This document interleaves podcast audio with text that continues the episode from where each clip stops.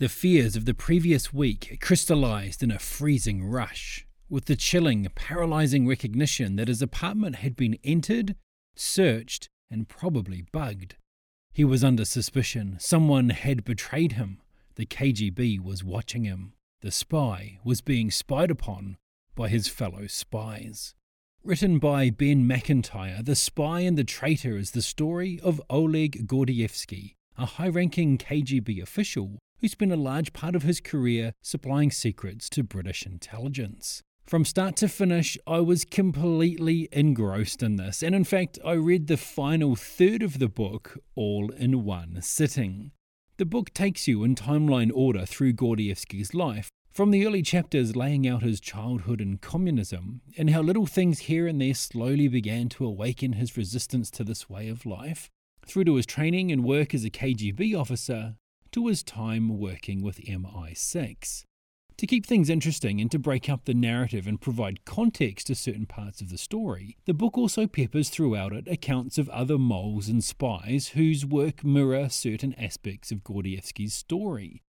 The one about Michael Foot in particular was fascinating because he was a KGB informant who at one time was poised to potentially become the British Prime Minister.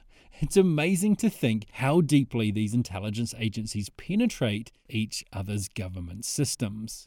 As the book progresses through the 1970s and 1980s, things start moving faster and faster with each move and countermove. It all reads like a thriller in parts, and to think that it all really happened was mind boggling. The best part of the book is what happens after that quote I read in the introduction.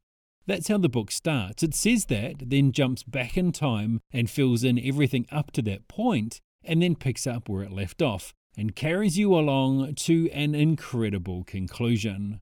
Gordievsky's work against the KGB and for MI6 had an impact on many key political events of the 1980s, either directly or indirectly.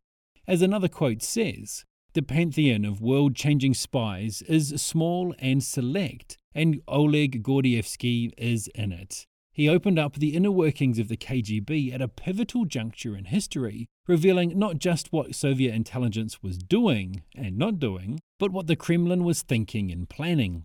And in so doing, transformed the way the West thought about the Soviet Union. He risked his life to betray his country and made the world a little safer. This was an engrossing book, and I recommend this as a riveting true life story of a figure who, from deep behind the scenes, engaged in actions that had an effect on the world stage.